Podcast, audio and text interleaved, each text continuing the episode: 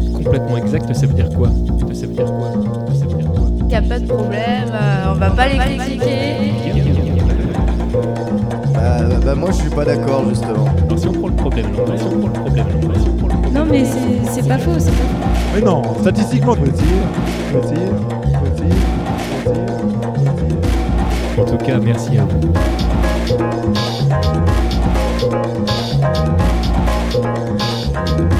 Un vaisseau, un vaisseau, un vaisseau, un vaisseau, un vaisseau.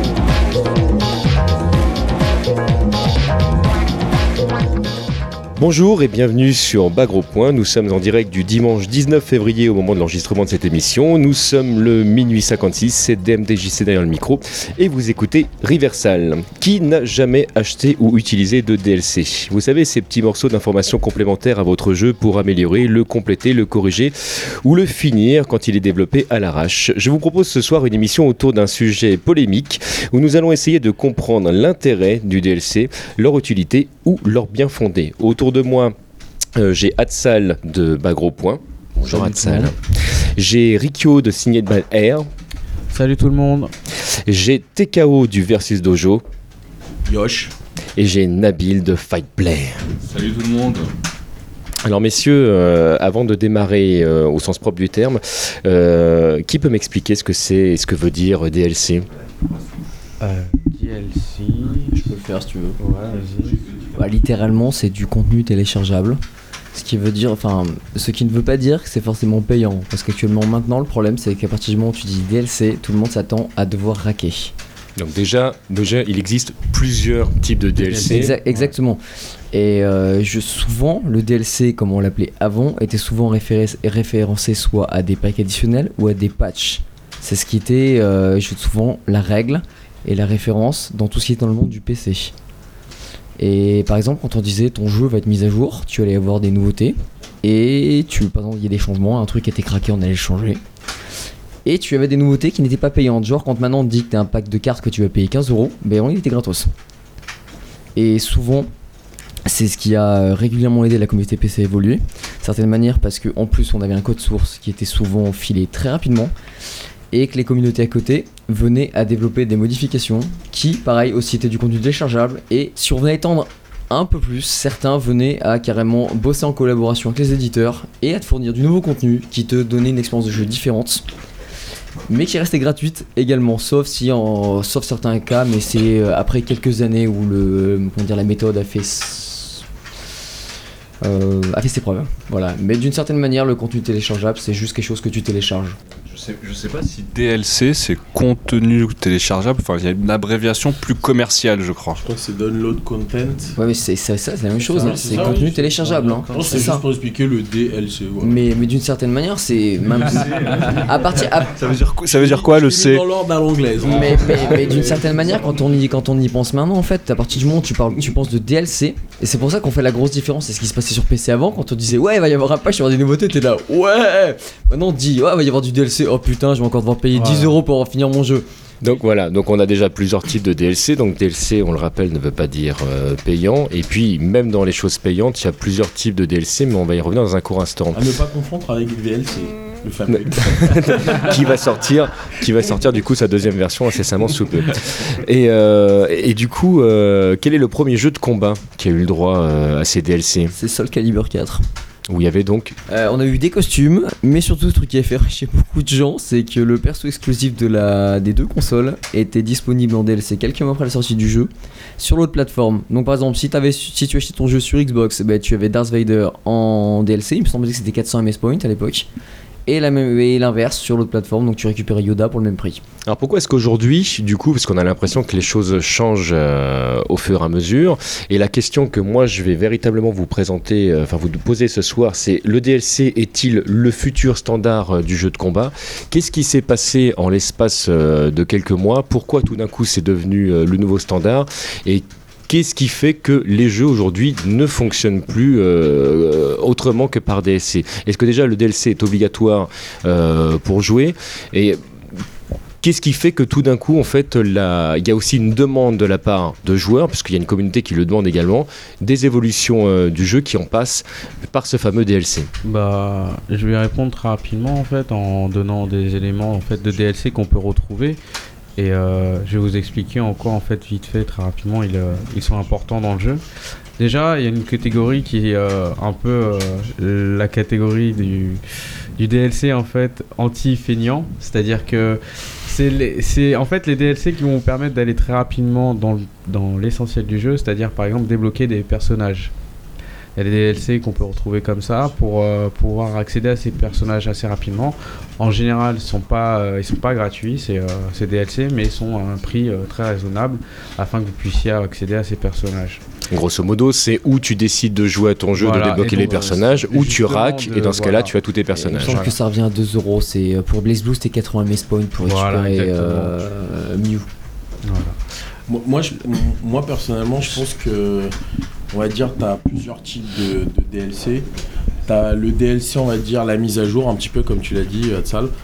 Il y a qui est la, base de la DLC, vraiment la mise à jour, euh, voilà. Et ensuite, il y a eu toute l'évolution commerciale où ça commençait à avoir un aspect où euh, tu pouvais soit euh, vendre euh, des extensions en termes de personnages, de stages, etc., voire même vendre des jeux. Alors là, particulièrement nous qui sommes tous ici autour de cette table spécialisée dans le, dans le jeu de combat, quels sont les types de DLC qui posent réellement problème, notamment dans le domaine de la compétition? Ah bah c'est les personnages. Ouais, les Ça c'est la, la priorité. Ça par exemple on l'a vu, bon là on, le, on fait ce podcast justement lors de la WGC, c'est euh, moi qui me suis occupé du tournoi COF. Euh, on avait facilement euh, au moins un joueur sur deux qui joue actuellement un personnage DLC.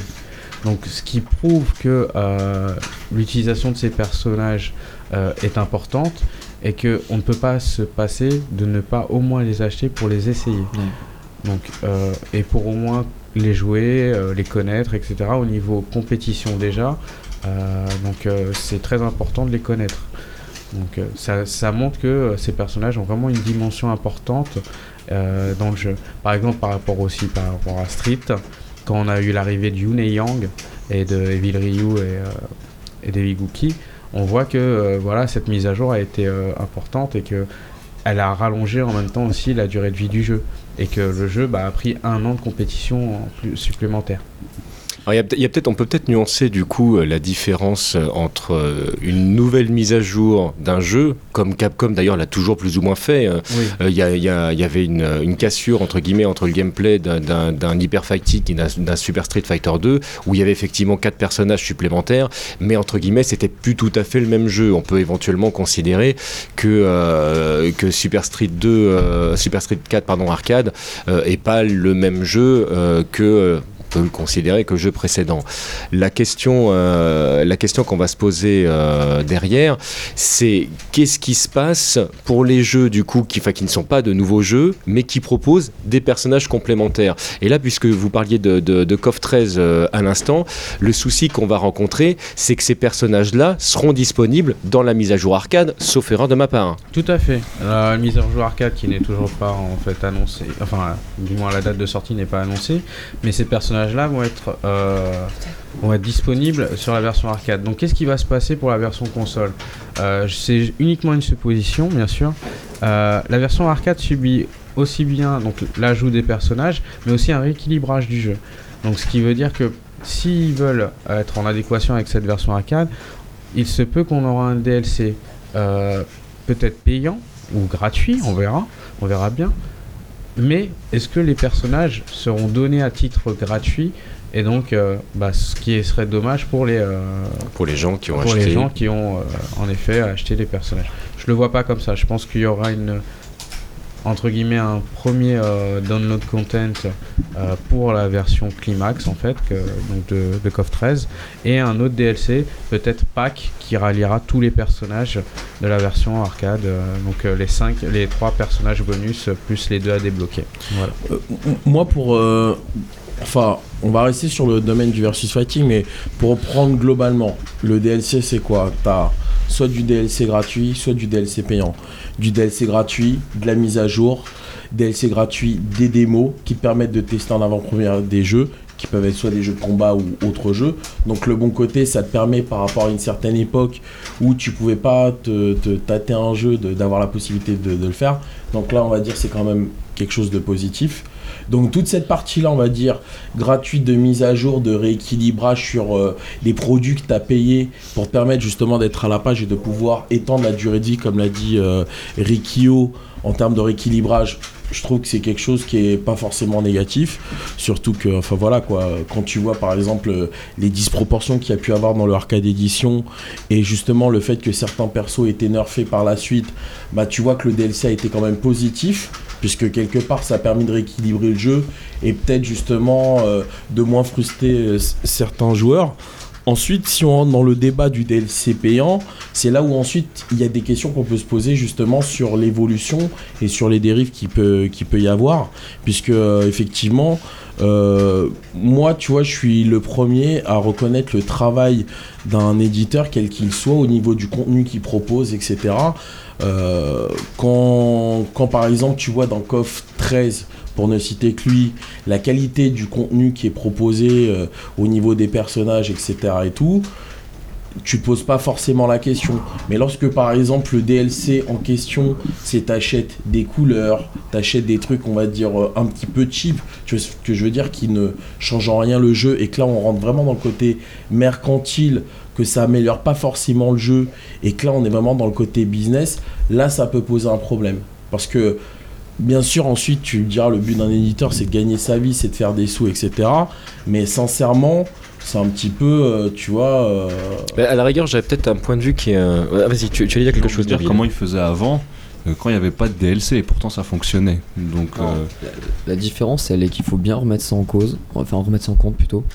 Si le DLC n'est pas arrivé avant, c'était qu'il y avait un problème d'architecture technique. mm, Parce euh, que non, non, non, je, je- si, je pense pas. enfin, si, si, si on non, si- on reprend au niveau de la console, Non, si on s'est tapé des super street, si non, si on s'est tapé des super Street Fighter et des trucs comme ça à pas en finir pendant des années avant, c'est que les consoles ne pouvaient pas permettre un, un accès internet correct, de à pouvoir avoir du de la stockage. Saturn, on pouvait le faire. Alors, Sauf que ça a commencé sur l'adresse, ça a commencé sur la Xbox. bah, oui, donc nom. on pouvait le faire avant, donc c'est pas un problème technique. C'est un truc problème commercial. c'est un truc qu'ils ont Non, commencé à faire un- d'abord un modèle commercial qui est nouveau et qui s'appelle tout simplement la modèle, le modèle de la banane.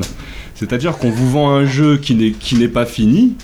Ah oui, non, non, on attends, vous je- vend un jeu alpha, d'accord Ensuite, on vous fait un DLC bêta pour ensuite vous vendre une version euh, XX euh, ultra euh, machin qui elle sera la Non, version non, ça, je finale. suis tout à fait Au final, on a acheté 4 jeux pour le prix d'un. Je suis, ça, c'est- aussi simple que ça. En dehors du fait qu'il y ait des un peu d'accord, les costumes, machin. Bon, ça Moi, je suis à peu près d'accord avec toi, sauf que ce modèle économique dont tu parles, c'est ce qui est en train de se mettre en place. Maintenant, ouais. C'est pas, c'était pas encore le cas jusqu'à maintenant. Oui, donc c'est pas un problème technique. C'est-à-dire techniquement, avant, on pouvait mais faire ce qu'on voulait. même si c'était possible, faut quand même rappeler que le temps qu'Internet se démocratise Non, et que maintenant, non. mais si, c'est la réalité. Euh, le temps que Internet arrive dans les foyers et que ce soit à des prix raisonnables, je suis désolé. Mais avant, Euh, à part être une entreprise Alors pour, alors pour- ou euh, avoir des, des bons moyens, être entre guillemets riche, Internet c'était pas forcément accessible. D'accord, là on parle de En ça en France. débit, là on parle de ça en. France. Aux États-Unis, ça s'applique pas ta théorie. Euh, Vu qu'aux États-Unis, ça fait 15 ans qu'ils ont Internet au débit. Oui, mais, Et en parlons du Japon, si ça fait. un oui, mais voilà. tu sais, c'est comme Donc tout, euh, que- techniquement, c'est pas un problème. Moi, le- l'excuse qu'on me dit problème technique, Bon, moi non, je suis pas Moi, d'accord. j'irais pas jusqu'à dire. quand- Parce qu'à partir du moment où il y a un port RJ45 derrière ta Non, console, c'est plus un problème. Non, je sais bien, mais qu'on vienne de mettre un truc, comme un, un truc en avant. La première console qui a commencé à proposer le, un support online correct, c'était la Dreamcast. Ouais. Mais tu, te- tu- mais tu fonctionnais sur du 56K. T'avais une connexion à chier quand tu jouais à Fantasy Star Online ou à Quake 3 Arena. C'était pas génial. Et quand tu jouais à 3, tu te faisais bourrer par les gens PCistes. Il y avait déjà un problème. Le truc, c'est qu'il n'y avait pas forcément une structure qui te pouvait te permettre, ce qu'a donné le Xbox Live plus tard en arrivant sur l'Xbox, de te permettre de, permettre de te vendre quelque chose et de le revendre directement d'un serveur sur le truc. Moi, je pense qu'il y a deux éléments qu'il faut prendre en compte. Il y a l'aspect technologique et il y a l'aspect, euh, il y a l'aspect des mentalités. L'aspect technologique, c'est-à-dire que même si techniquement il était possible, je vais pas, on va pas le nier. Enfin, c'est pas, je pense pas que c'est le but du, du débat. Techniquement, faut quand même dire qu'à l'époque, c'était pas aussi étendu. Tout le monde n'avait pas Internet partout. C'était en pleine expansion.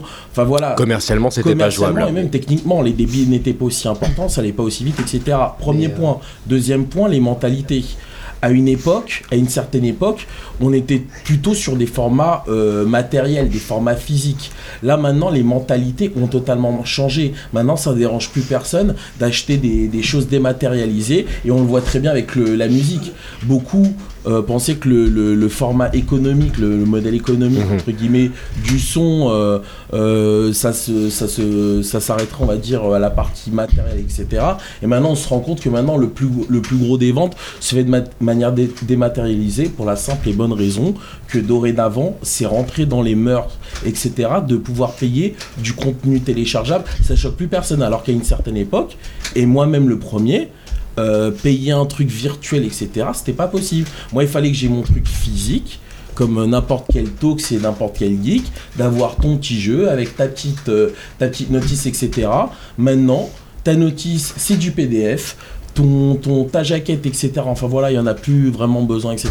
Donc maintenant, dans les mentalités, prendre du, du DLC, ça pose plus Mais de pour, pour rebondir sur ce que tu es en train de dire, ce qui, ce qui paraît bizarre du coup, euh, là en tant que consommateur, c'est que finalement tu as moins, puisque tu as pu euh, le disque, tu as pu, etc., etc., et tu payes plus cher.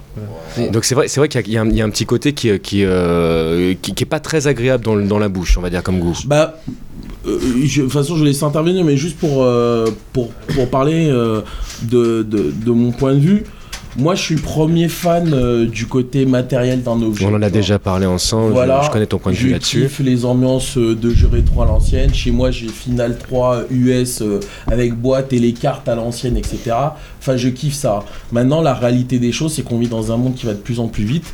Et t'es bien content d'éviter de sortir ta carte de Final 3, etc.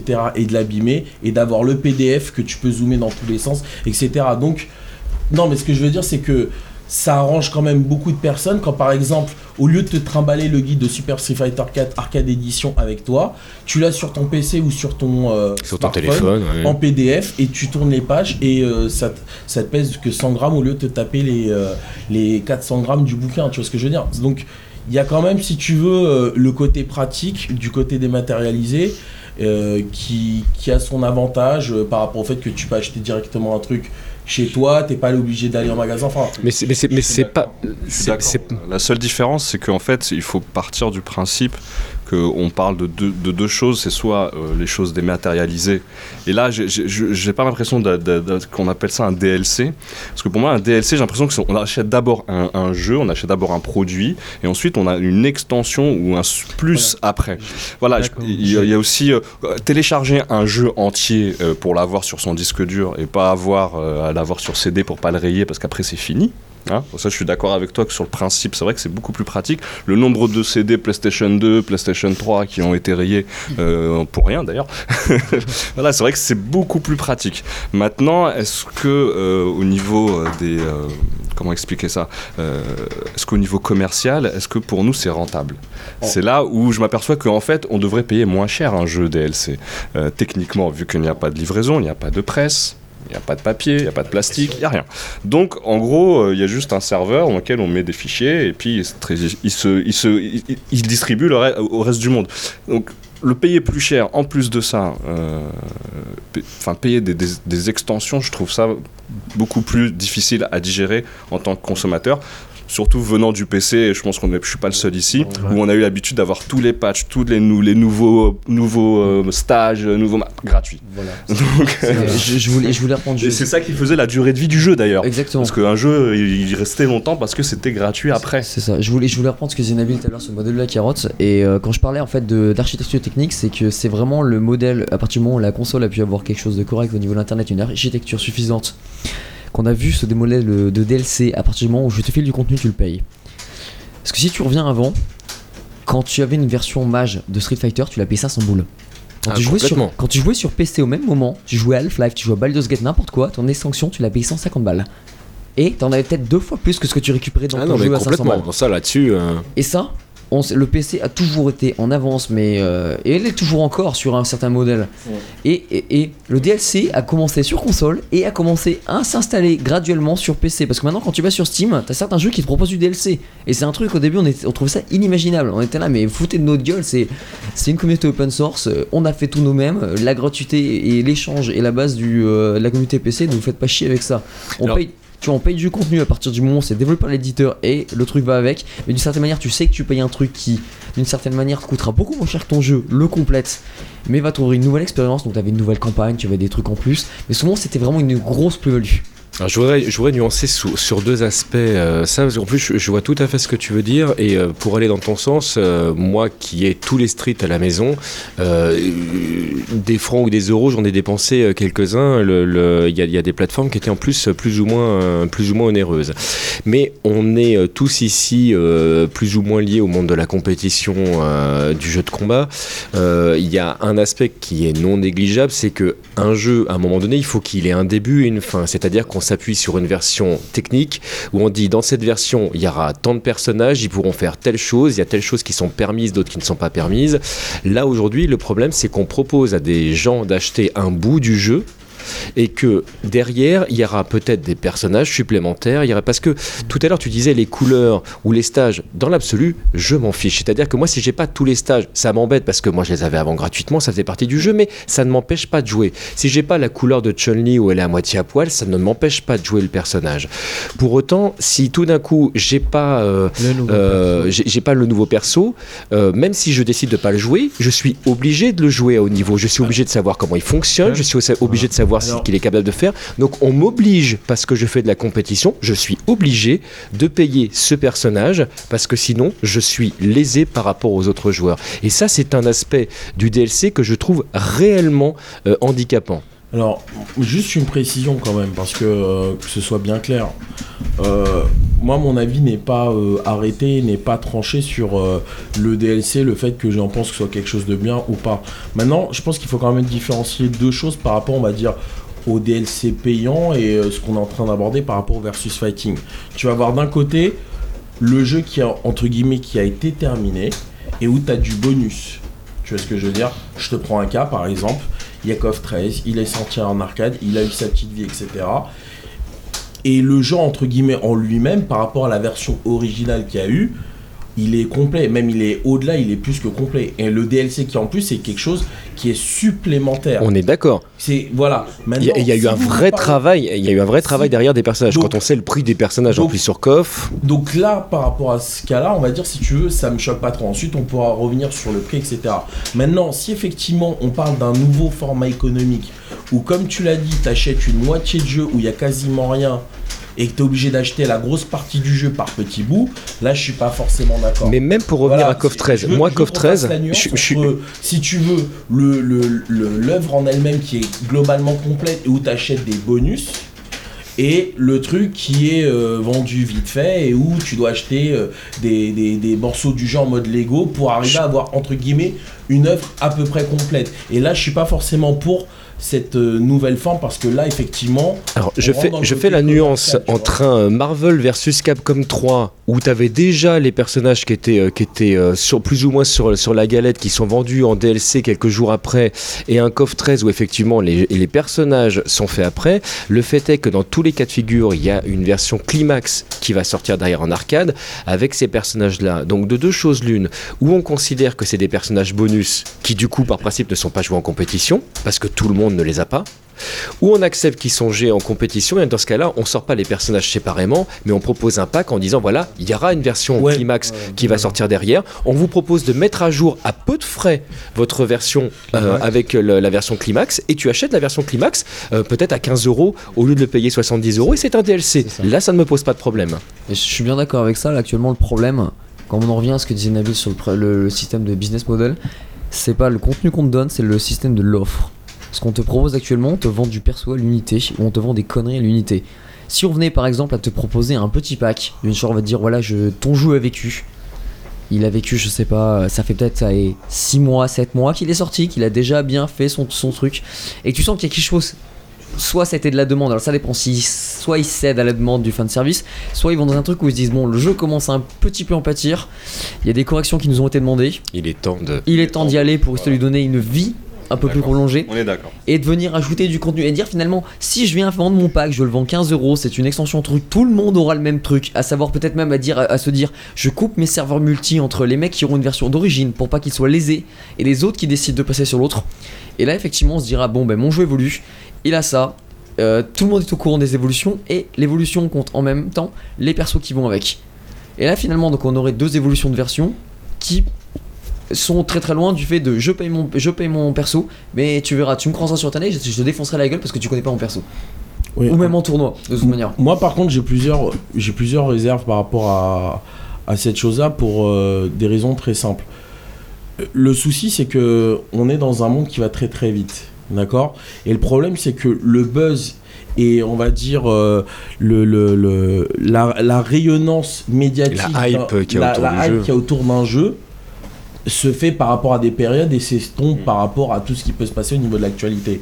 Le souci, c'est que moi, je suis d'accord euh, avec toi par rapport au fait de faire quelque chose, on va dire, par étape et non de le faire euh, de manière distillée. Mais le problème, c'est que voilà, on est dans un monde au niveau euh, business, commercial, médiatique, ce que tu veux, qui fait que si tu gardes pas un minimum de vie et d'activité sur ton, sur ton titre, et ben ça se trouve, malheureusement, 6 ou 7 mois plus tard, tu sors ton truc, ça passe totalement à la trappe et les mecs, euh, la, la mode vis-à-vis du, du titre est passée. Donc, Ouais. quelque part, même si je suis pas pour, euh, pour le fait que ce soit distillé par ça, je peux comprendre, si tu veux, que les mecs, pour faire vivre au fur et à mesure, tu vois, et maintenir la flamme, tu vois, ils soient, euh, ils soient dans, dans ce sens-là. Ouais. Ensuite, pour rebondir vis-à-vis de l'histoire de, euh, des tournois, parce qu'on parle du versus fighting et, euh, si tu veux, de, de- du, fait que des persos soient jouables, etc. On pourra Bah, reparler du problème MK qui a eu, enfin, qui a eu lieu aujourd'hui. De toute façon, il y, a eu, il y a eu des problèmes autour de ces. de- Oui, de- mais maintenant, regarde, je vais donner un cas très simple. Il y a, il y a des persos, par exemple, vous, vous, vous m'arrêterez si je me trompe, mais je crois qu'il y a des persos dans Soul Calibur 5 Mhm. qui sont tellement craqués, qui sont pas en DLC, mais qu'on interdit directement parce qu'on sait qu'ils sont craqués. Tu vois ce que je veux dire? Mhm. Ça veut dire que t'as pas forcément besoin d'attendre, entre guillemets, la DLC pour te poser la question si il faut ou non. J'ai que- envie de dire que c'est un autre problème. Là, c'est à la communauté de joueurs de, de, de dire, ok, euh, on met des limites. Il y a certains, il y a certains personnages qui, dans tous les jeux, ont toujours été, euh, ont toujours été interdits parce qu'on considérait qu'avec les infinis ou etc, euh, c'était impraticable, c'était impraticable en, en- en compétition. Le souci à l'heure actuelle, c'est que que ce soit de la part de la communauté des des SNK, et ça n'était jamais arrivé avant. En même temps, il n'y avait jamais eu de perso en DLC. De la part de la communauté de Capcom, maintenant non seulement les joueurs acceptent ces DLC, mais en plus les demandent. C'est-à-dire que les gens qui ont, qui ont fait la démarche d'acheter ces, ces personnages disent écoutez, moi je les ai taffés, je vois pas pourquoi je, je pourrais pas venir avec mon perso et, euh, et le jouer. Mais si on accepte ces personnages-là, on oblige les autres joueurs du coup à les acheter. Bah, en fait, on avait eu déjà même, euh, bien avant même les DLC, euh, sur la version euh, Street 4 Vanilla, on pouvait débloquer 8 nouveaux persos. Effectivement, ça pose D'accord. problème déjà, justement. Et ça, problème dé- ça posait déjà problème du fait que, comme on était encore euh, dans euh, la période arcade, euh, pour valider certains personnages, les éditeurs euh, Mettaient des m- codes. les valident en mettant des log tests pour essayer de voir le ressenti des joueurs. Et surtout, les joueurs, eux, sont amenés à reporter les bugs aux éditeurs, d'accord, euh, qu'ils trouvent lors de ces log tests. À partir de ce moment-là, euh, du moment où on porte le jeu sur console avec des persos supplémentaires qui n'ont pas justement passé cette phase de log test, on ne sait pas à quoi s'attendre justement euh, sur ces persos et comment ils vont interagir dans le jeu.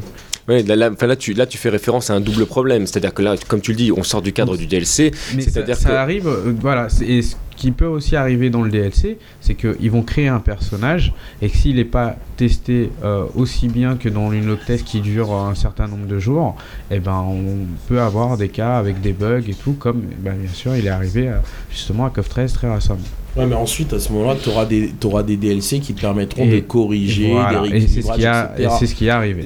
Et d'ailleurs, ce qui est, ce qui est dans l'absolu, ce qui est normal, et tant mieux, tant mieux, Mais maintenant, en fait, si tu veux, le, le- la vraie question, en fait, que ce soit bien clair, moi je suis un pur puriste et moi j'aime les versions originales qui, entre guillemets, ne varient pas. Ouais, C'est-à-dire, voilà, t'as le jeu, il est comme ça, 3-3, c'est comme ça, etc. Et même s'il y a des Voilà. trucs qui me font chier, les Makoto, les Shani, etc. Voilà, le jeu il est comme ça et euh, prends tu la- aimes ou tu aimes pas le jeu. c'est Ouais, voilà, ouais, etc. Mais en même temps, je regrette le fait qu'il n'existe pas cette possibilité d'évolution. Parce qu'il y a des titres qui sont globalement bien terminés et tu dis, ah, il manquerait peut-être ce petit truc en plus ou tu as envie qu'il vive plus longtemps. Je te donne un exemple. Moi, mon rêve absolu, c'est que Capcom, un jour, ils te sortent Hyper Street Fighter 3, qui te mettent des sagas, des addons, des guilles à la sauce Street 3, etc. et tout. Tu vois, avec le même système de jeu. Parce que pour moi, le déjà le L'environnement gros- du gameplay. Le gros du travail a été fait au niveau du gameplay, au niveau du truc, et il te manque plus que ça, tu vois, des persos en plus, etc. Tu vois, donc. Enfin voilà, ça veut dire que ensuite, si tu veux, je te- même tu prends par exemple le cas de KOF 13. Les mecs qui se sont pris la tête à te faire KOF 13. Il est tu vois ce que je veux dire? Ils vont pas se prendre la tête à faire KOF 14. Dé- déjà le jeu, par rapport à ce qu'ils ont proposé en Mais moi, de Co- produits- KOF 13 Climax me va très bien. hein. Oui, non, ce, qui, mais- ce qui me pose problème, c'est vraiment les personnages vendus à l'unité. On ne sait pas s'ils sont obligatoires ou pas. de, ce que j'essaie d'expliquer, c'est qu'à un moment donné, comme on a pu le dire, lorsque l'éditeur doit proposer entre guillemets un produit fini, il doit arrêter une deadline pour dire voilà, je vais te proposer à peu près ça avec ce système de jeu, etc.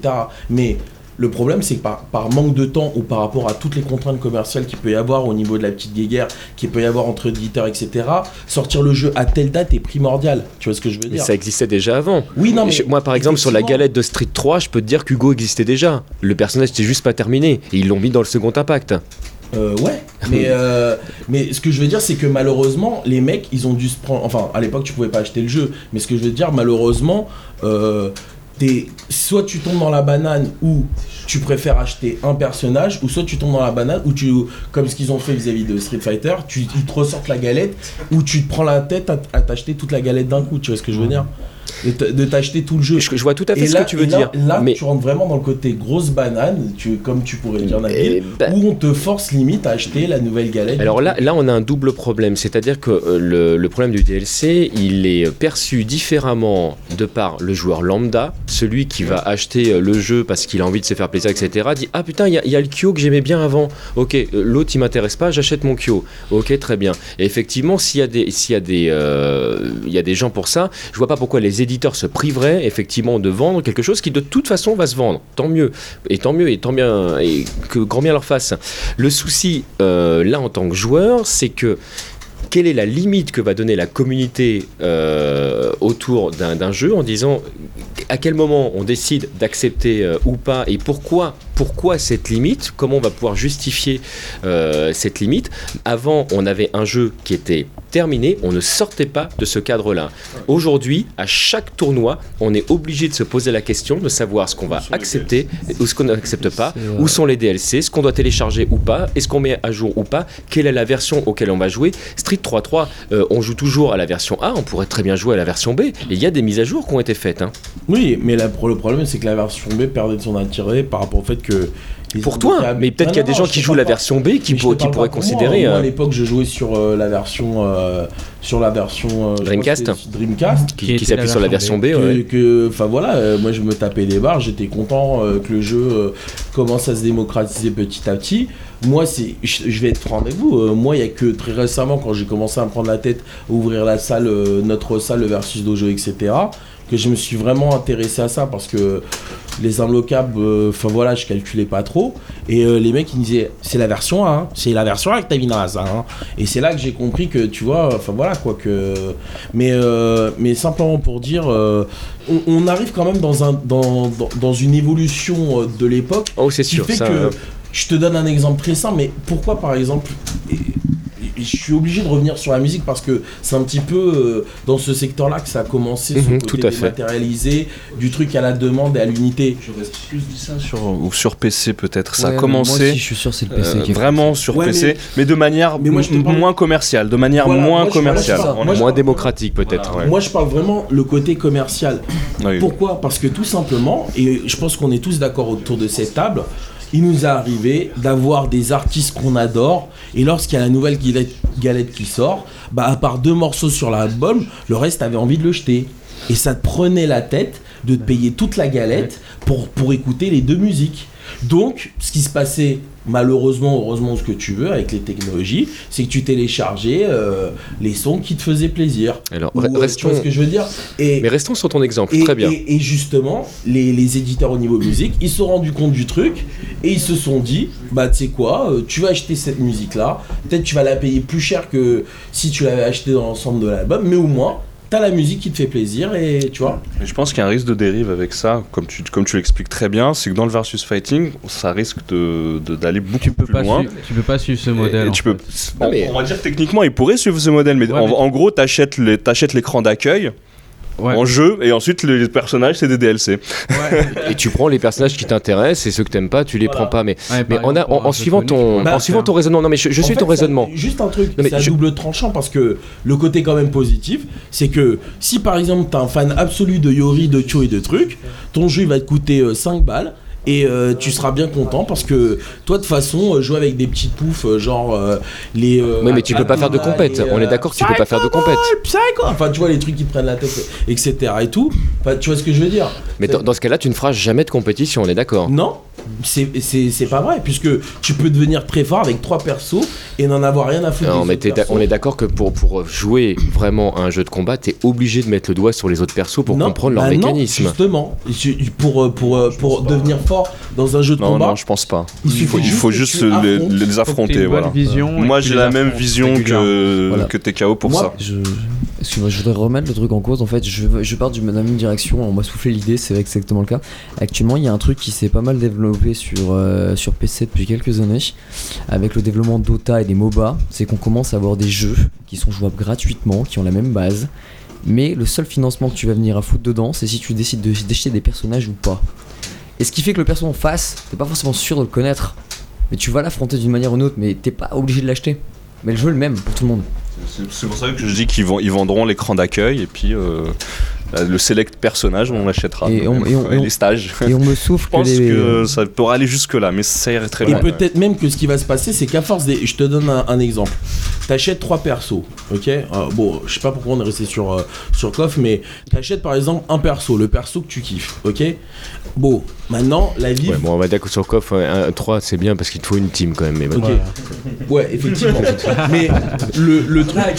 Le, ouais, KOF, en fait, c'est une vraie arnaque. hein. C'est Oh ouais, comme non, je Pas plaisante. possible. Je plaisante, mais tu vois par exemple, tu vas, tu, tu vas acheter les persos qui te font plaisir, tu vois, tu vas jouer avec. Les autres persos ne t'intéressent pas du caisse, etc. Je, do- je donne un exemple très très simple. Ce qu'on a pu constater, c'est que depuis qu'il y a un certain Ponko qui joue 7, comme par hasard, tout le monde commence à jouer 7.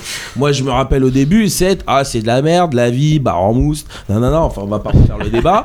Et tout le monde a vu la lumière le jour où Ponko a mis la misère à des Japonais en faisant des combos euh, craqués où, euh, les, euh, co- où le- les setups et les, les mind games, c'était la folie. Et ben, à ce moment-là, t'as la, t'as la solution quand tu te fais dérouiller à l'infini de te dire Ah, bah finalement, euh, il est un peu sexy le perso, etc Il est un peu sexy. soit tu le prends, soit tu le prends pas. Enfin, si tu veux. Enfin voilà, ça veut dire que c'est à force de l'affronter, t'as deux solutions. Soit t'es un acharné. Moi, je te prends mon cas par rapport à 3-3. Tu restes sur ton perso et tu vas essayer de le taffer au maximum pour trouver toutes les phases possibles, pour dérailler et peut-être ça va être une source de motivation pour devenir encore plus fort.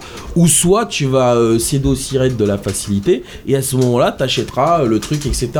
Donc, enfin voilà, ça veut dire que c'est à double tranchant, tu vois. Il y a, il y a plusieurs manières de voir le côté positif Il y a plusieurs ou écoles, ouais. euh, dans, dans, dans cette, euh, dans cette évolution-là, tu vois. Moi, maintenant, le seul truc qui me fait peur, c'est que, euh, c'est que ensuite on arrive, si tu veux, à des écarts de prix qui soient trop importants, où là, on rentre vraiment dans le truc commercial pur, où c'est vraiment euh, le côté un petit peu arnaque, etc. C'est ça que, tu vois. On pourrait avoir le premier MMO fighting. Et là, ce serait la totale, quoi. Mais, euh, Qui se jouerait en, en ligne en plus. que en ligne et avec un monde qui évolue euh, Mais vous et, pourriez et avoir- 40 000 patchs. Vous pourriez avoir ça. Imaginez d'une certaine manière, si on vient à repenser ça actuellement, quand vous avez un jeu, et c'est là ce que, ce que disait Adèle tout à l'heure était très intéressant. C'est vraiment une vision de jeu. euh, Quand tu prends, et c'est là que je, enfin, moi je viens du monde PC pour une, tout ce qui était compétitif bien avant, et les jeux avaient l'habitude d'évoluer constamment. Et on a eu des jeux qui ont des durées de vie de 7 à 8 ans, c'est pas plus. On prend des jeux de DFPS euh, qui, euh, Et qui durent depuis même. 15 ans maintenant. Je veux dire, Quake 3, Quake 3 Arena, je joue encore maintenant. Et j'ai t'as une version sur navigateur. Euh, tu joues encore à euh, StarCraft à une durée de vie incroyable. Starcraft. Euh, D'autres jeux, enfin je vais pas tous les citer, mais je vais, par exemple, je vais vous donner un exemple. J'ai joué à Guild Wars pendant énormément de temps. Guild Wars vit encore. Guild Wars, je sais pas combien de jours. Et à chaque fois qu'on faisait du multijoueur, il y avait des trucs craqués à chaque sortie d'extension. Alors tu raquais ton extension, elle te coûtait la peau du cul, mais elle te, elle te tenait un an si c'était pas plus. Et tu faisais tellement dessus que voilà. De certaine manière, quand t'arrives en PvP, T'as des trucs qui étaient tellement cheap que les mecs, au bout d'un moment, et même t'allais l'exploiter toi-même, mais ils étaient obligés de le changer. Ça arrive à un moment ou à un autre. Donc si tu viens, c'est que tu compares, on avait l'habitude, ça nous faisait chier, mais tu te disais, ben je vis avec. Ça évoluera et c'est comme ça, c'est le jeu. C'est le jeu, si on veut qu'il perdure, c'est de la manière qu'il va se faire. C'est quand- ce qui s'est passé avec Street 4 au Voilà, final. mais, mais, mais d'une certaine manière, quand tu prends ce qui, ce qui se faisait en fait avec. C'est pour ça qu'après tout à l'heure je parlais de format. Quand tu prends ce qui était le format arcade, c'est que le jeu sortait. Et il était ce qu'il était. Mais c'est- Même si maintenant on commence mais à avoir des évolutions avec tout ce qui est système je, internet. je, je nuancerais ce que tu dis, euh, je suis désolé, euh, et je veux pas insister sur KOF, mais c'est plus ou moins déjà ce qui existe avec KOF. C'est-à-dire qu'à un moment, tu as, eu KOF 94, tu as eu ta version 95, tu as eu ta. voilà. 97, Mais, 98, on peut tous tu- les faire. Mais oui, bien sûr. Non, non, non, mais ce, ce que je, voulais- ce que je voulais, ce que je dire, c'est que 2003, à la base, c'est que t'avais l'extension, mais le jeu n'avait pas besoin d'avoir une extension pour évoluer. Deuxièmement, quand on revient sur le MMO euh, Fighting Game et ça, peut-être que finalement, c'est peut-être une, une nouvelle aventure qu'on va avoir et de se dire que, et ça, j'en reste persuadé, que le, le log test en salle d'arcade, c'est de la connerie. Pour une seule et bonne raison, vous n'avez pas suffisamment de joueurs.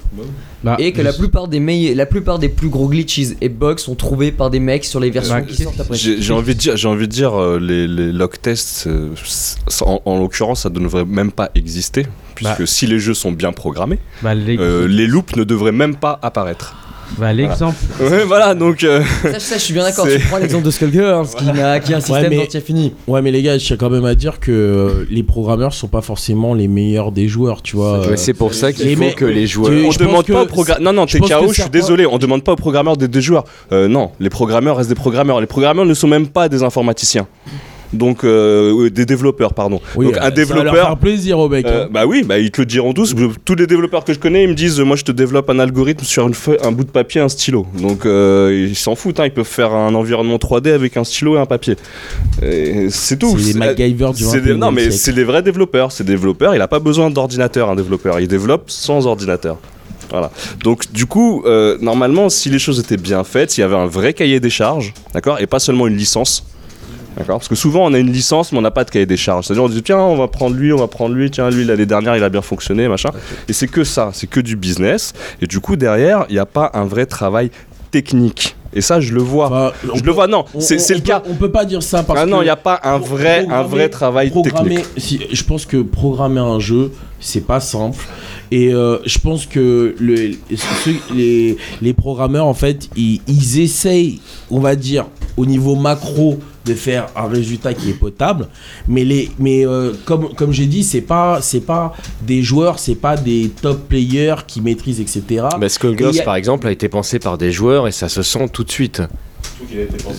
C'est euh, donc, le, le jeu, le, jeu, le jeu, il est prévu pour éviter les loops, il est prévu justement pour. euh, Enfin, ces choses-là peuvent être réfléchies avant. Mais un programmeur ne fait pas de cahier des charges, d'accord? Le- Celui qui fait le cahier des charges, d'accord, c'est celui qui a le concept. Et là, je suis d'accord avec toi sur le principe qu'il faudrait que ce soit quelqu'un qui sache, qui connaisse déjà c'est quoi un jeu de baston. C'est sûr que si c'est pas c'est quoi un jeu de baston, là, je suis d'accord avec toi. Le programmeur, il aura beau même être un joueur, d'accord? Lui, il a un cahier des charges. On lui dit, euh, il- voilà, cette ligne de programmation, faut la faire. Cette ligne-là, faut la faire. Faut que j'ai ce résultat-là à la fin. Il me faut une option d'affichage là. Il me faut une option euh, de commande bouton ici. Et c'est comme ça que ça marche. Pareil pour les combos. Pareil pour euh, tout ce Enfin, qui est moi, gameplay, euh, les inputs, machin. Tout ça, c'est programmé. Tout ça, normalement, ça devrait être réglé sur du, sur du papier millimétré pour moi. D'accord Ce qui n'est- ce qui n'a jamais été le cas en versus fighting. Jamais, jamais, jamais. Et, et tu sais, quand je t'entends, Donc, euh, quand je t'entends parler, j'ai, j'ai un peu l'impression, euh, le prend pas mal, mais d'entendre M-Quad qui lors du cas sur la cla- clarification de l'ESV me dit, euh, mais pour qu'un tournoi soit parfait, il faudrait qu'il soit bien organisé. Enfin, je sais pas. euh, et Non, je pas lui ai posé vraiment. la question de lui dire, t'as déjà vu un tournoi Pas- parfait pas Bah vraiment. non, parce Mais que des jeux c'est- parfaits, il y en a. Bah- Alors pourquoi il n'y a pas un bah, jeu parfait en cite-moi versus un jeu parfait. dans, dans le, dans le fighting game? Ça n'existe Bah, cite-moi un ça jeu n'existe pas à l'heure d'aujourd'hui. D'accord? Ils Mais arrivent non, même parce pas à équilibrer des castes de 12 Mais personnages. justement, Bah, je- mais Eh, faut arrêter, c'est pas- quoi. Mais justement, C'est- c'est parce que c'est pas 5 Tu Non, si non, tu veux, non, non, non. d'imaginer Un, un H- un HK qui fait euh, Non, attends. 300 points de vie, euh, Tu- pourquoi, pourquoi tous les HK feraient pas 300 points de vie et point barre quoi Pourquoi il y a un personnage qui fait un, un HK à 100 points de vie? Il y a pas de raison. parce que Nabil, il y a besoin justement de la diversité. Parce que si tous les Bah, dans ce cas-là, on déséquilibre. Mais on part dans un principe de déséquilibre. Dans ce cas-là, on parle pas de rééquilibrage. les persos, On parle de tous les déséquilibrage. s'ils étaient les mêmes, il n'y aurait plus aucun intérêt. Non, pas les mêmes. T'es bien Pas content. les mêmes. Je te donne un exemple. Tu- T'es bien content quand t'as un Yoon qui va super vite. En plus, il faut qu'il y ait une logique. Yoon, c'est un petit perso. Tac, il est rapide, etc. Ses coups sont rapides, mais il fait pas très mal. Alors que t'as un gros perso. Oui, mais ça c'est normal. C'est comme les jeux de voiture où va- t'as la voiture qui va vite Bah mais qui accélère pas vite. Voilà. Mais pourtant ils arrivent à équilibrer. C'est bizarre. Attendez, attendez. Il y a une, C'est tout, diffé- hein. il y a une C'est pas compliqué. Hein. Il n'y a pas de Mercedes craqué qui défonce une Ferrari. Ça existe Ah, pas. Attendez, Donc, moi, je- euh, je- Il y a une différence. En tout cas, juste pour terminer, il y a une différence entre un jeu de baston et un jeu de course.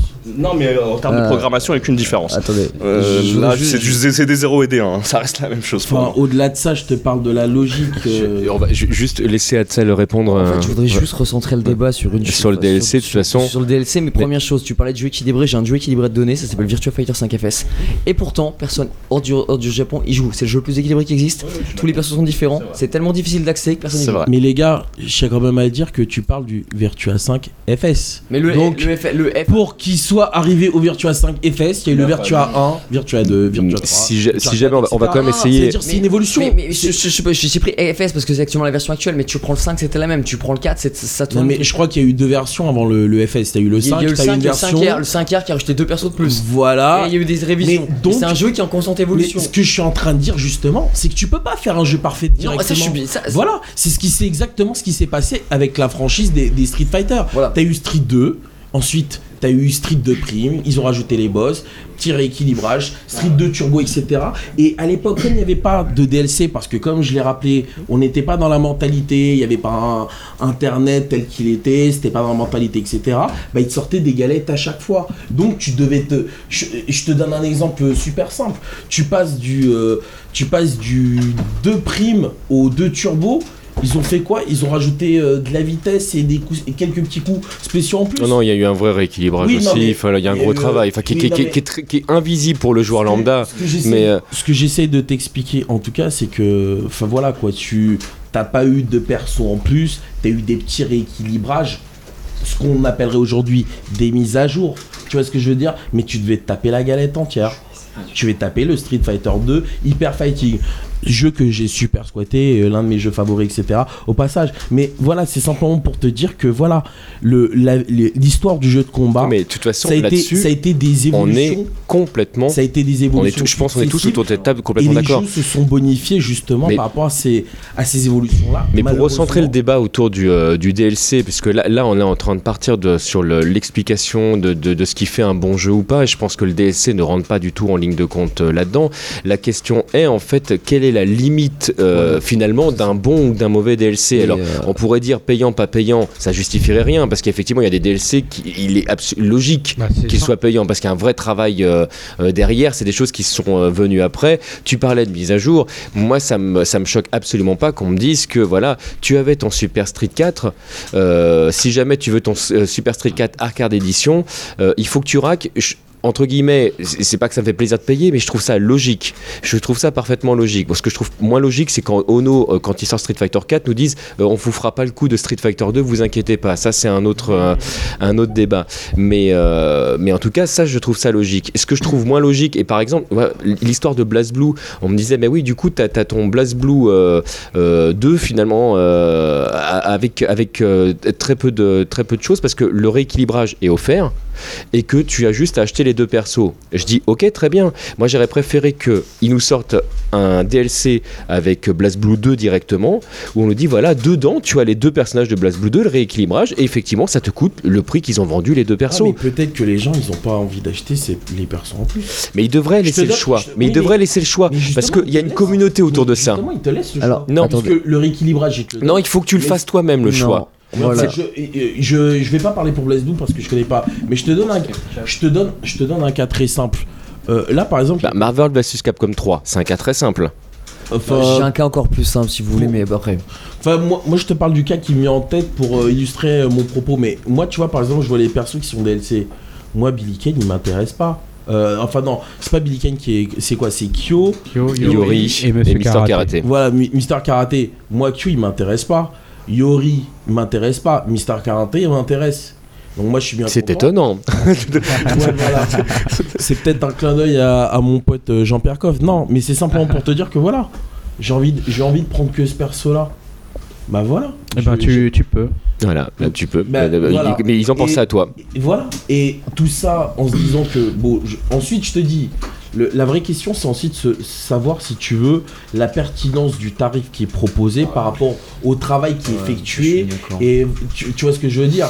Bah, dans l'absolu, le perso il est à la fois cher et à la fois pas cher. Tu peux considérer que euh, 3,99€ je crois sur le PSN, Mister Karaté, vu le boulot qu'il y a derrière, c'est pas excessivement cher. On peut considérer ça. Maintenant, on peut considérer que c'est une fortune quand tu vois le prix qui est, euh, qui est, qui est- qui est- qui est vendu le jeu avec le nombre de persos qui sont dedans.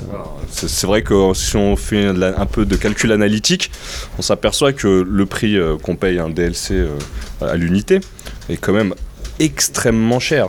Euh, si on devait euh, acheter le même prix euh, une baguette, euh, je veux dire, euh, on n'achèterait pas de pain. tu vois C'est ce qui est en train de se passer en même temps. Ouais, en même temps, c'est ce qui est en train de se Ouais, passer. Mais là, là, des fois, c'est- un peu beaucoup. Je- moi, je, je prends l'exemple de Arcade Edition. Pour moi, Arcade Edition, c'est pas un, c'est pas un DLC payant justifié.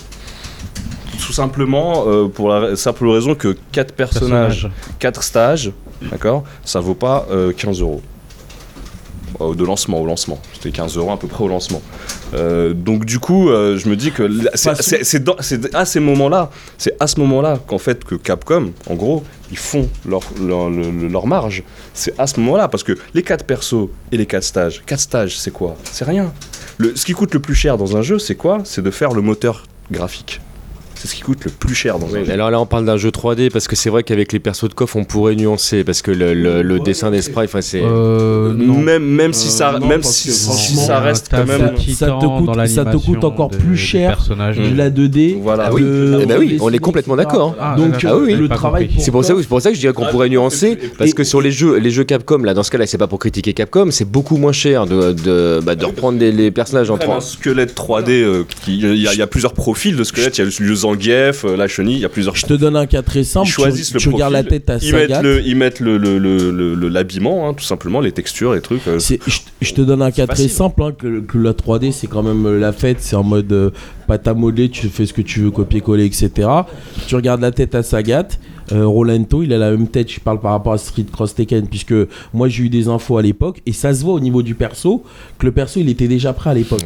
Puisque tu me lances là-dessus, est-ce que c'est normal Alors là, on n'a euh, rien de confirmé, mais au moment où je vous parle, euh, de ce qu'on en sait, a priori, il y aurait à peu près 12 euh, personnages en DLC. attendez, je Enfin, vais là, revenir sur quelque chose, c'est que Rolento, à la base, pour, pour- et, euh, même si bon, on sait très bien que Capcom fait du recyclage, Rolento était prévu pour Super Street Fighter 4. Ouais. Et il a été écarté au dernier moment. Hmm. Donc c'est- d'une certaine manière, peut-être- Et, qu'il existe en et fait. sur le truc, tu regardes, si tu regardes bien la tête à Rolento, c'est la même tête que Sagat. C'est vrai, ça, ça, ça c'est- voilà, tu regardes la tête de 7, c'est la même tête qu'Abel. Enfin, tu, enfin voilà C'est quoi, vrai, c'est ça euh, les aussi. mecs, enfin ils ont pas, inventé euh, la roue, tu vois ce que je veux dire. Donc, il y a- des profils quoi. donc simplement pour dire si tu veux qu'il y a certains persos, quand tu regardes certains persos au niveau du taf, tu sens, excusez-moi, que c'est du foutage de gueule. Voilà. Yin Ils et Yang, c'est un seul Ils ont perso. fait du copier-coller.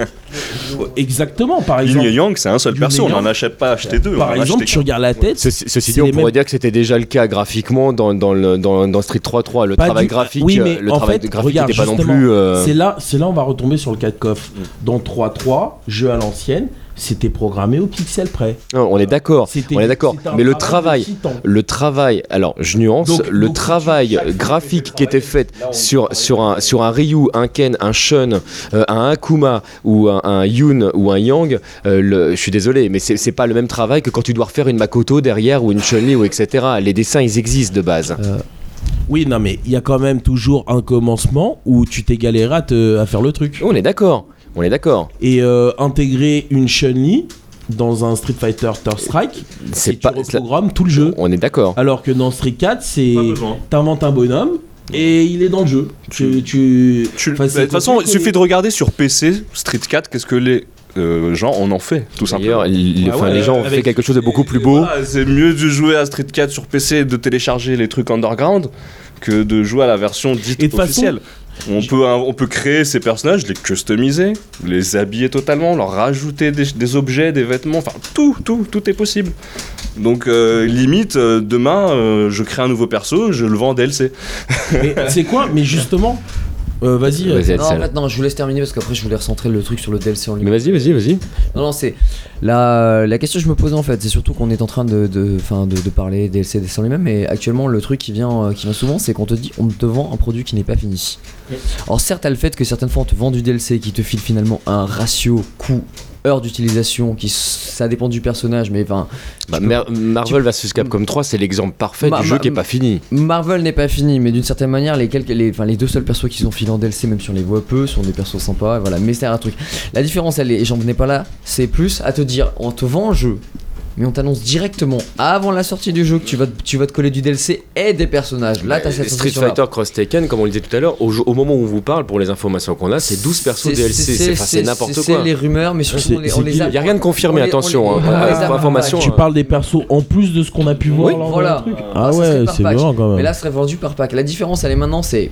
Il faudrait packs de 4 Il personnages. faudrait peut-être voir, il faut commencer. peut-être voir le truc plutôt comme ça. C'est qu'on a, euh, on a des jeux finalement qui seraient qui sortiraient, qui resteraient pendant un bon moment. Et justement à ce moment-là où certains joueurs ou du moins les développeurs feraient bon, soit je le mets à jour par mon patch, soit je viens sur du DLC à dire ok bon bah les gars, vous nous avez demandé ça. Vous avez demandé peut-être un ou deux persos, vous a fait une petite mage, vous pouvez prendre les persos, vous les vend sur un petit pack. Et les mecs font bah je les prends ou je les prends pas.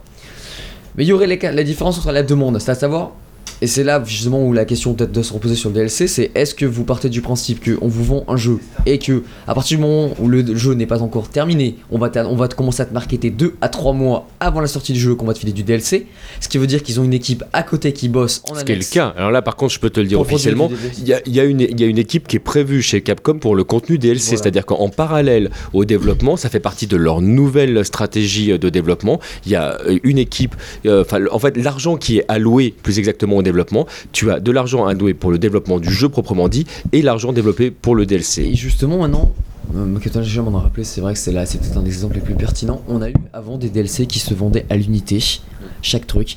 Et Mortal Kombat a, introduit un nouveau truc qui commence maintenant à devenir une. euh, il y a eu Gears of War 3, on a eu LA Noir, il y en a eu d'autres qui ont fait ça. On commence à avoir un système de, euh, de seasoning au niveau du, des, des DLC. C'est-à-dire que les. Laisse-le finir. c'est-à-dire que les, euh, en gros, l'édi- l'éditeur, le développeur ne va pas se cacher directement à te dire qu'il veut prolonger la vie de son jeu et qui va te refiler du DLC. Alors là, t'es, euh, tu le sais, banco direct. Mais à partir de là, en fait, on va te proposer une offre. C'est-à-dire que tu vas payer ton truc, je crois que c'est 33 à 40% moins cher que le prix total, mais tu vas banquer direct pour le pass d'entrée. Mais t'as tout au fur et à mesure que ça sort, sans pourtant savoir ce qui va sortir. Et c'est un nouveau business model qui se développe, hein. c'est-à-dire que beaucoup d'éditeurs commencent à céder au truc et euh, on l'a vu avec Gears 3 récemment, il y avait les Noirs qui nous l'avaient fait avec les quêtes supplémentaires, on a eu Mortal Kombat qui a fait ça pour la baston, c'est le premier jeu qu'il a fait. Alors moi, je- du coup, je vais, je vais rebondir sur ce que tu dis et poser la question suivante.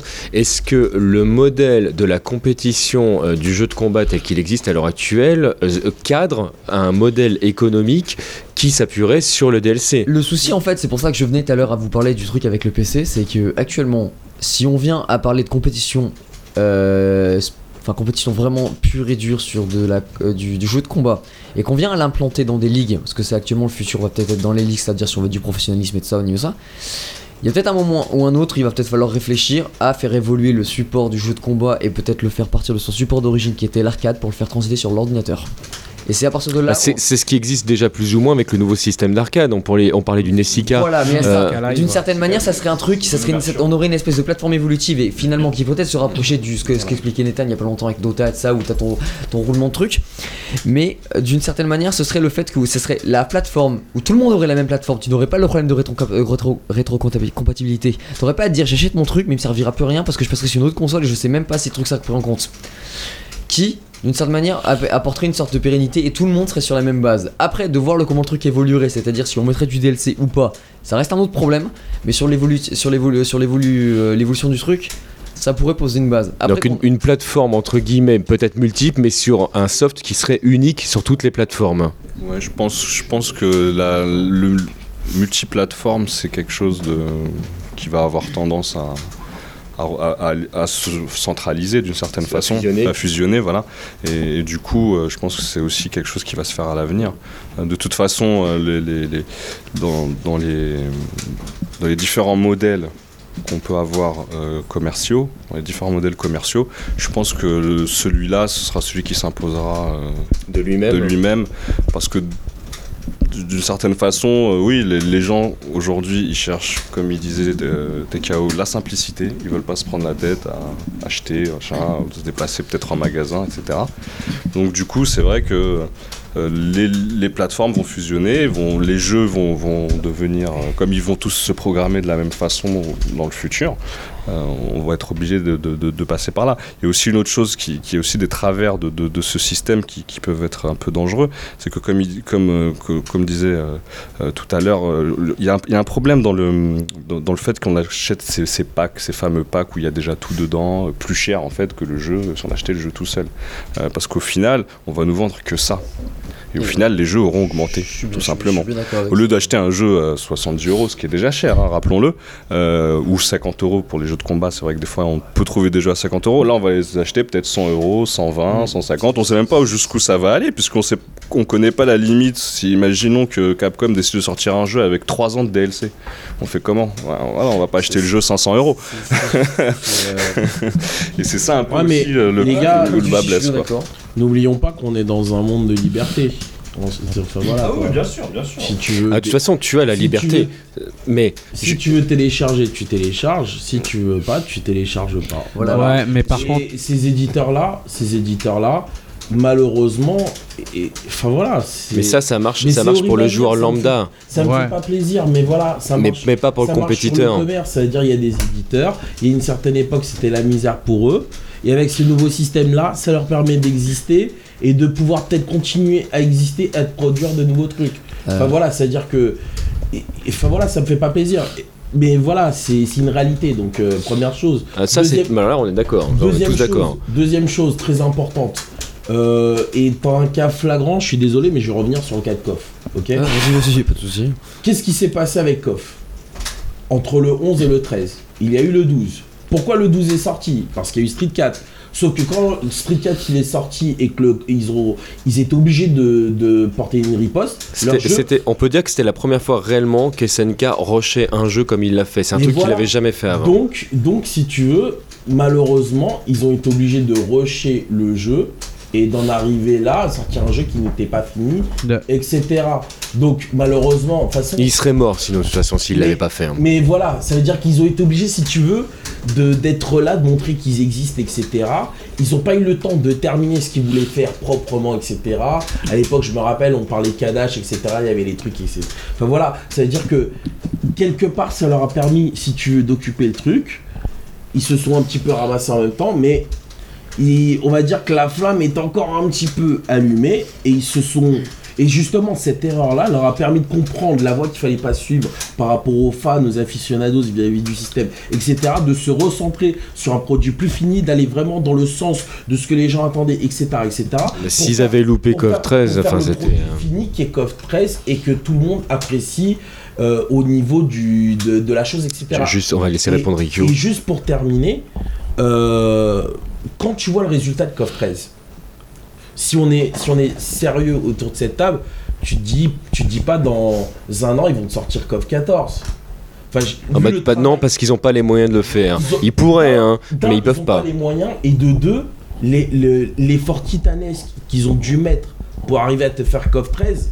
Enfin les mecs déjà, je pense que là ils vont respirer. Et de deux, c'est comme c'est un peu comme une œuvre d'art, c'est-à-dire quand t'as bien peaufiné le truc dans son ensemble, t'as plus forcément besoin de ressortir une énième version. Ensuite c'est des petits coups de pinceau à gauche, à droite pour réajuster le truc, rajouter des persos en plus euh, pour euh, rajouter. Mais ça me dérange pas qu'ils sortent un vois. 13-2 hein, dans l'absolu. Enfin, c'est pas. ce que je un- veux dire Donc ensuite, voilà, si c'est des petites touches, etc. Alors effectivement, je suis d'accord avec toi. Si tu fais un calcul en termes de proportion du truc, c'est clair que par rapport au, au prix originel du jeu, où ta galette elle t'a coûté 60. Mais c'était déjà le cas avant. On reprend l'histoire de Street où il y 2, avait Street 2 Dash, 30 etc. Ça, ça change pas. Avec tous les stages, etc., les musiques, etc. C'est clair que de payer ton perso genre 3 balles, bah tu vas l'avoir mal parce que tu vas te dire Ouais, que c'est plus truc- 4 euros. Mais, Oui, enfin, Et, euh, on va pas chipoter Mais- au niveau de, de, de la devise. Mais Ouais, c'est C'est-à-dire que si tu dois acheter 3 persos, du coup, ça commence à faire cher c'est- l'euro. mais mais- C'est simplement pour dire, juste pour terminer, que voilà, euh, quand tu as un produit fini qui est quand même beau et où il n'y a pas forcément besoin de tout chambouler, où tu as juste besoin de petits trucs en plus et qu'on te donne la possibilité de télécharger le perso qui te fait plaisir, moi personnellement ça me choque pas. Par contre, quand c'est des jeux Ensuite, je suis pas fan de Marvel vs Capcom, etc.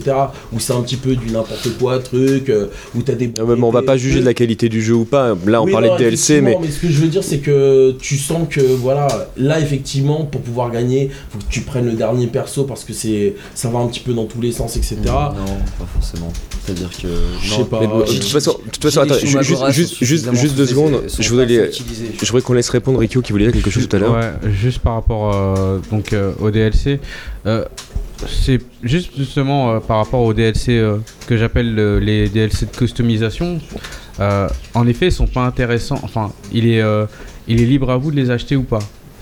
Mais ce qu'a fait Capcom là récemment, c'est que ils ont décidé de justement cacher à l'adversaire la, visibilité du costume alternatif du fait que vous n'avez pas acheté justement ce, ce costume. Alors, qu'est-ce que ça implique si, si tu n'as pas le pack de costumes que tu as pas non. acheté, si tu joues sur le live et que tu n'as pas ce costume, tu peux pas avoir celui de ton adversaire. Ju- ju- Juste si tu peux, si tu peux ré- réexpliquer parce qu'on n'entend pas. Donc il y a un DLC qui permettait, euh, enfin un DLC alors gratuit qui permet donc de voir les, personna- les, les personnages qui sont de l'adversaire qui ont un euh, costume alternatif. Et tu ne peux pas le choisir si Mais tu les ne as pas achetés. C'est normal. Ça, voilà. c'est normal. Donc ça c'est du fan service ou euh, enfin ou autre ce que vous pouvez appeler euh, bref. Alors ouais, euh, enfin bref, de la thune quoi. Moi je trouve que le plus important pour un jeu, c'est sa durée de vie. Et ça, il n'y a pas 10 millions de solutions.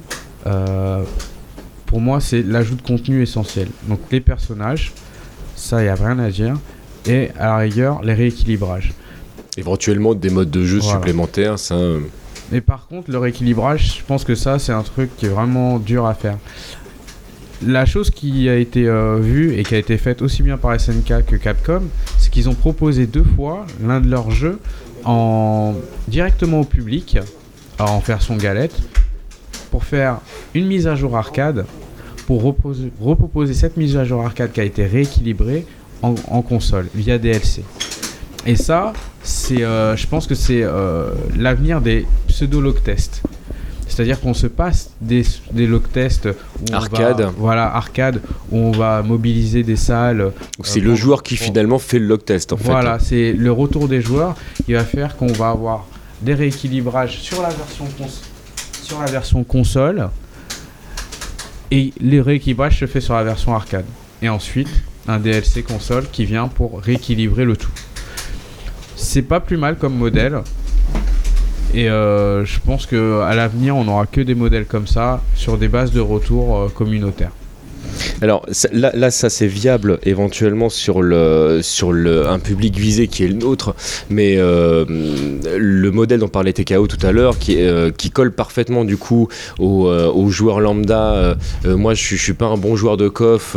ah, il y a le petit perso en plus, je l'achète. le- Moi, je reste persuadé du coup que ce modèle-là, malheureusement, ne- en tout cas tel que de ma fenêtre, vu de ma fenêtre, ne, ne colle pas à notre communauté. Bon, maintenant, je peux je peux totalement me tromper. Mais du coup, pour terminer, parce que là, ça fait, ça fait un peu plus d'une heure dix qu'on est ensemble. Il y avait juste un point en fait pour terminer justement. Je pensais que c'était peut-être le truc qui, euh, qui permettrait de voir qu'est-ce qu'on pourrait avoir justement en- dans le futur au niveau des DLC. Il faudrait juste s'intéresser au cas Street Fighter Cross Tekken et de Skullgirls qui l'un comme l'autre ont bien fait comprendre. Enfin, Skullgirls on sait clairement parce que c'est un jeu téléchargeable qui sortira pas sur Galette et qui sera mis à jour et notamment qu'il y aura des personnages en DLC.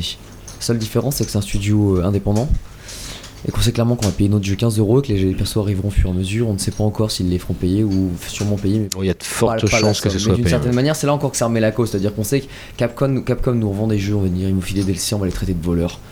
Et euh, par exemple, et on a vu le cas avec KOF où KOF, les gens trouvent ça normal parce que sinon on laisserait crever SNK. Ça, c'est une parenthèse, bon, on s'en fout.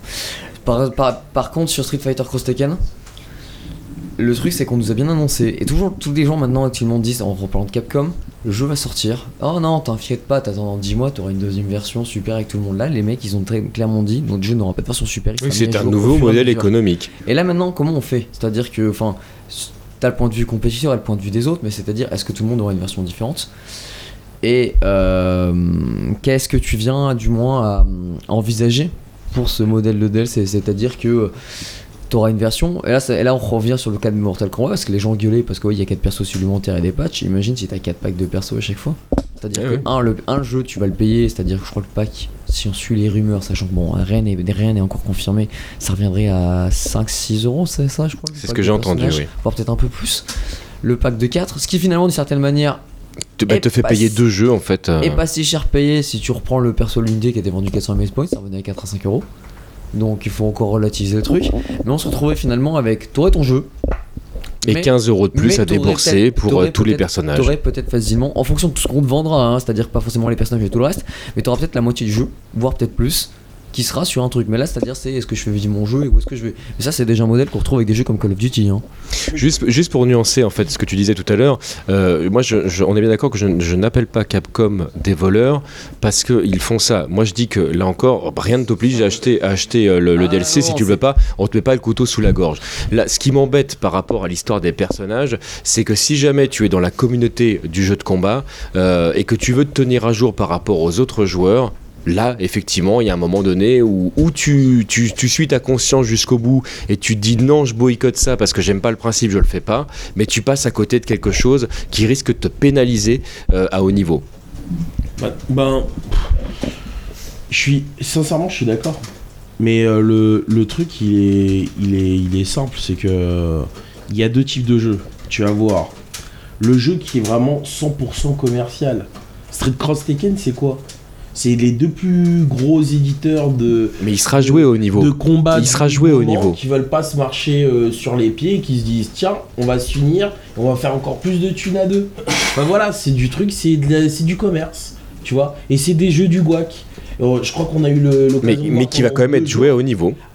Peut-être, mais ce que je veux dire, c'est que c'est des jeux du guac, quoi. Et on est du- d'accord que si jamais il y a des persos qui, qui plaisent en DLC, euh, il y a un, un Cody ou un Guy qui plaît en DLC par exemple, les gens ils vont l'acheter. Ils voudront absolument que quand euh, il y aura Ouais, les organisations qui soient faites, que le jeu soit, je soit là. Je pense que s- il y a aussi un débat qu'il faut se poser vis-à-vis euh, De la communauté. de la communauté si tu veux, mais aussi de, de la catégorie de joueurs à qui on s'adresse.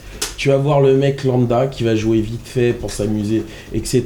Ce qu'on disait tu- tout à l'heure. Et tu vas voir peut-être le mec pro qui va jouer et euh, enfin voilà quoi. euh, ce que je veux dire c'est que le mec pro il va gagner sa vie peut-être en faisant des tournois et encore c'est un euphémisme, c'est un, petit... En France, il n'y a personne qui gagne très- vraiment sa vie en faisant de. Voilà, les- il non. y, a- il y a quelques élus qui gagnent leur vie comme ça, c'est pas le cas de tout le monde. Donc, euh, enfin voilà quoi, je pense qu'il faut, faut, faut bien faire la distinction entre le jeu qui est vraiment 100% commercial, où c'est que ça, et ensuite tu fais, tu fais ce que tu veux, et ensuite, suivant la mobilisa- mobilisation des masses, ça veut dire que là, on peut se poser la question entre nous en se disant c'est bien ou c'est pas bien, mais si c'est le peuple, entre guillemets, qui le demande et qui cautionne ça, est-ce que nous, on va empêcher ce qui se passe? Ah non, non, n'empêchera non, rien du tout. Il n'y a que la masse qui va se révolter en disant Hé les gars, vous foutez de notre gueule là.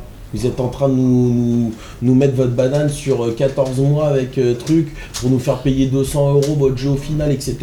Les gens ils se réveillent, ils cautionnent pas le truc. Et, euh, et les mecs ils se disent Ah, on a peut-être poussé le bouchon un petit peu trop loin. Ils revoient leur politique et voilà. Mais donc, est-ce que c'est pas à la communauté de joueurs professionnels peut-être d'expliquer aux, aux éditeurs qu'il y a certainement des abus qui sont Ouais, faits mais de ce côté-là pro- le problème c'est que c'est peut-être la communauté qui a demandé ça. Ça veut dire que. Et il faut, il faut aussi dire que c'est un plan, un business plan rentable, rapidement. Euh, C'est-à-dire que voilà, on a une période de, de- on sait, euh, comme je disais, tu donnais l'exemple de CoF 13 et de CoF 12. Pour moi, CoF 12, euh, CoF 13, c'est CoF 12.5. Non, mais C'est Ni plus ni moins. Moi, je Donc, parle euh, même pas de KOF parce que pour moi, je trouve que c'est un cas hein. particulier. Oui, bien sûr, c'est un cas particulier. Mais juste Super Street Fighter 4. Super Street Fighter 4, arcade, Edition. Voilà. Voilà, t'as gagné un an de vue de ton jeu euh, voilà. Sur toutes les de Et en plus, et en plus, tu te Europe, fais retourner le live. Moi, ce que je veux, ce que Voilà. je veux simplement C'est rajouter, aussi simple que ça. ce que je veux simplement aussi rajouter, c'est que, enfin voilà, c'est la crise. Tout le monde n'a pas les moyens de mettre 60 balles, 70 balles dans une nouvelle galette Mais il faut- tous les 2, 3 mois, 6 mois, etc. Mais pour Et- rebondir. Et, et- et pour certains, ach- acheter des petits persos par-ci, par-là, même si c'est de la carotte, si tu regardes le prix que tu dépenses, etc., bah ça passe mieux que de balancer 60 balles d'un coup, Et en plus, comme on l'a dit, t'as la liberté, t'as le choix, tu prends le perso que tu veux ou que tu veux pas, voilà. je, sincèrement, je cautionne pas tout ça, etc. Maintenant, pour certains cas où tu as des jeux qui sont globalement très bien finis, etc., où, comme je l'ai dit, il y a besoin de quelques petits réajustements, en général, les rééquilibrages sont gratuits, donc ça, tout le monde est au même niveau, tu vois. Et ensuite, tu as des persos en plus, à toi de voir si ça t'intéresse ou pas. Voilà. Mais ensuite, c'est clair qu'il y a toute une autre partie de jeu où c'est vraiment du pur commerce, où je cautionne pas vraiment, mais voilà. Ensuite, il y a que les, consommateurs qui, de par leur mobilisation en boycottant ou euh, en approuvant tel ou tel jeu, vont faire en sorte que, ça change. Donc pour, pour finir euh, ce podcast, donc pour vous, le DLC, c'est le futur standard du jeu de combat. Peut le devenir, mais c'est pas c'est pas un format qui euh, qui sera forcément apprécié. euh, Je, de- je pense que la dématérialisation, c'est l'avenir. Ça, c'est- je Ça, pense qu'ici oui, tout le monde est d'accord pour dire ça. Après que le modèle de, qui consiste à enfin, tout ce qu'on a dit tout à l'heure de patch, enfin de perso en plus, de stage en plus, de contenu en plus, de petits trucs en plus, de couleurs, de costumes, etc. Ça, je pense que il va enfin, ça va évoluer. On sait, je sais pas trop où, mais il va y avoir une évolution. Je pense que les choses ne pourront pas rester comme ça. Ne pourront pas rester comme ça, sachant que en plus, ça peut aller très loin et ça va déjà très loin dans certains jeux où on se retrouve avec des gigas d'installation. Il y a des gigas entiers quoi. Et euh, quand t'as 2 mégas euh, et que t'es à la campagne, ben c'est chiant si t'as perdu ton disque dur. Moi, moi personnellement, pour terminer, euh, je sais pas si c'est l'avenir. À partir du moment où on a la liberté de pouvoir y avoir accès, tant mieux. Euh, comme je l'ai dit, si ça permet de peaufiner des œuvres qui, pour moi, globalement, sont des beaux produits finis qui nécessitent quelques petits bonus en plus pour faire plaisir aux fans. Euh, Moi, je sais qu'il y en a beaucoup. Quand ils ont vu Yori sans flamme, ils étaient ah, ah, ils ont fait Yori truc nan nan avec flamme, ouais, trop super. Ah bah, c'est l'un des persos les plus téléchargés. hein, tu vois ce que je veux dire? Donc euh, ça fait plaisir aux gens, t'es pas obligé de racheter un truc, donc euh, voilà quoi, c'est... euh, Maintenant Ah bah là, c'était- c'était clairement du j'espère fanservice, ça. Sincèrement pas, parce que je suis un pro arcade, etc. Qu'on en arrive quand même à ce format-là, parce que comme l'a dit Nabil, bon, même si le but c'est des- c'est peut-être d'essayer de faire quelque chose de plus complet directement, ça sera jamais parfait, mais j'aime bien le côté de t'as créé un environnement global. Sachant, sachant qui- que, que, que ça fait quoi. déjà du mal à l'économie réelle. Euh, C'est-à-dire que j'ai vu un article qui disait que la moitié des games elle est fermée. Euh, donc il y a aujourd'hui Les- salles- euh. voilà les, pas les, les qui vendent les jeux. C'est Oui, les, les magasins aussi, qui oui, vendent les jeux. Le, le magasin. Games ferme la moitié de ses salles, d'après ce que j'ai pu lire dans un article où, on- où, en tout cas une bonne partie, une partie en Angleterre, une partie en tout cas l'Europe est très touchée par, ce, par la crise du, du Mais- dématérialisé. hein. Mais l'arcade aussi, hein. Et comme l'arcade l'a été, l'a été par la console, d'une certaine façon. Ouais, voilà. mecs, euh, voilà, quoi, le mieux vendre des galettes euh, à Voilà. des millions de gens Voilà. euh, que se prendre la tête à, Vendre des cartes à, vendre des euh, cartes, à des- euh, à quelques milliers de salles. à des mecs qui ont des, des salles et ça leur coûte des. Et donc, en fait, le modèle. Il y, a du S- il y a du SAV à gérer derrière, etc. Et c'est des puces. Et c'est des- Donc le modèle économique en fait est complètement en train de changer. Pour l'instant, on est un peu le cul entre deux chaises en Voilà. fait. Atsal pour finir. Pour finir, donc euh, tout ce qui est donc contenu téléchargeable, euh, je veux dire dans la globalité, je ne vais pas euh, rester sur le sur le DLC en lui-même qu'on sais, qu'on présente toujours comme tout ce qui est petit ajout payant ou non sur genre un costume ça. Donc là, enfin tout ce qui est ajout, mise à jour et de ça, je suis persuadé que c'est bénéfique pour tout un tas de jeux et notamment le jeu de combat et ça sera sûrement quelque chose qui va se répandre encore plus dans l'avenir. Cependant, dans tout ce qui est actuellement le système de vente, et euh, de tout ce qui est ajout, actuellement le modèle ne convient absolument pas. Et c'est justement ce modèle qu'il va falloir voir évoluer si on veut d'une manière euh, plus ou moins cohérente de voir, euh, de voir évoluer des jeux et de, de leur permettre justement d'avoir une, euh, une pérennité dans l'avenir et tu vois une durée de vie suffisamment étendue sans avoir à, à se dire que il faut- Qu'on se fait arnaquer. Tout simplement qu'on se fait arnaquer parce que c'est le sentiment qui vient souvent, c'est-à-dire que bon, euh, moi il y a des jeux, je les ai carrément zappés parce que je sais qu'il y a du contenu, je le dis clairement, hein, euh, et si le contenu est payant, c'est fini. Enfin, euh, pour moi, je pars du principe que euh, n'importe quel jeu, hein, je parle même pas des jeux de combat, un jeu, je l'achète, d'accord, on me donne un contenu supplémentaire, euh, merci. Voilà, j'ai juste à dire merci. Parce que j'ai déjà acheté le jeu. j'ai déjà acheté plein pot le jeu. Je pense que euh, dans le modèle des éditeurs, ils devraient incorporer dans le prix du jeu directement le DLC. Pourquoi ils ne le font pas? Ils font un peu comme les téléphones portables, euh, les abonnements. Ils vous vendent l'abonnement, ils vous vendent le téléphone à crédit derrière et ils vous le disent pas. Donc c'est un peu le même Et, concept. J'ai l'impression que c'est assez malsain. Non, euh, Moi, je, je vois un côté malsain qui, qui peut être, qui peut être fait. Autant ça peut être quelque chose de très positif pour les correctifs, pour tout ce que vous avez dit, autant ça peut aller de façon très malsaine en, en mode Bouygues Télécom. Quoi. Euh, Donc on est vraiment le cul entre deux chaises et euh, à- Gros Point va bien se mettre avec Bouygues Télécom après ce Euh, cas? mais d'une- mais, euh, mais d'une- c'est- Non, c'est bon, on a, on a encore Valentin qui est encore chez. Voilà, euh, mais d'une- certaine manière, si on veut vraiment comparer au niveau des DLC, je pense que je vais terminer là-dessus. Euh, ce qu'on a vu dans les DLC, je veux dire tout ce qui est payant et ajout en jeu de combat, est une des très mauvaises visions, une très mau- un très mauvais côté du DLC. Et j'ai envie juste de terminer là-dessus pour comparer. Prenez tout ce qu'en fait Rockstar pour GTA, c'est l'exemple même de ce qu'on appelait l'add-on sur PC. Tu payes 15 boules, t'as un truc, t'as 30 heures de jeu si c'est pas plus avec un mode multi repensé et des ajouts. Ce truc-là, ça devrait redéfinir et même définir à lui seul ce que devrait être un DLC sur console. Mais écoutez, messieurs, euh, merci, euh, merci beaucoup pour vos interventions. Si je peux juste vous demander de vous rapidement de présenter vos sites internet ou vos activités euh, pour faire votre propre publicité. Et donc, euh, bah, moi, Rikyo, euh, du site signbyr.com, euh, site de la communauté SNK. Donc, euh, voilà, nous traitons euh, l'actualité euh, et mettons euh, beaucoup d'infos à disposition pour tous les joueurs de différents jeux SNK. Voilà. Bah, un TKO, du Versus Dojo, euh, salle d'arcade parisienne, euh, pionnière de la nouvelle génération 2.0, euh, toujours présente lors des différents événements arcade ou même des différents événements tout court avec euh, la World Game Cup, le Stunfest et euh, l'European Street Battle que, que je vous annonce. Nous allons organiser euh, la seconde édition pour cette fin d'année 2012 au- au mois de novembre. Et moi, c'est Nabil, aka Neochrome, euh, administrateur sur Fightplay et organisateur de tournois online de jeux de combat. Voilà, que vous pouvez retrouver sur fightplay.fr. Donc, euh, on fait tous les jeux de combat possibles et imaginables qui existent sur le marché. Écoutez, merci encore. Juste préciser donc qu'on enregistrait pendant la, la World Game Cup, donc euh, il y a eu un petit peu de bruit, un petit peu partout, des gens qui rentrent, des gens qui sortent, etc. Euh, voilà, en tout cas, c'était un très grand plaisir pour moi de, de vous avoir euh, Bah, comme avec moi d'habitude, hein, euh, sur- autour de, de cette discussion qui est forcément polémique parce que euh, voilà, Oui. c'est- beaucoup de passion euh, autour de tout ça. Et euh, voilà, j'espère que cette réflexion aidera également peut-être les éditeurs à faire avancer le débat en espérant euh, qu'il y ait une vraie volonté de tous aller euh, dans le même chemin. Merci beaucoup à tous. Merci à vous. merci.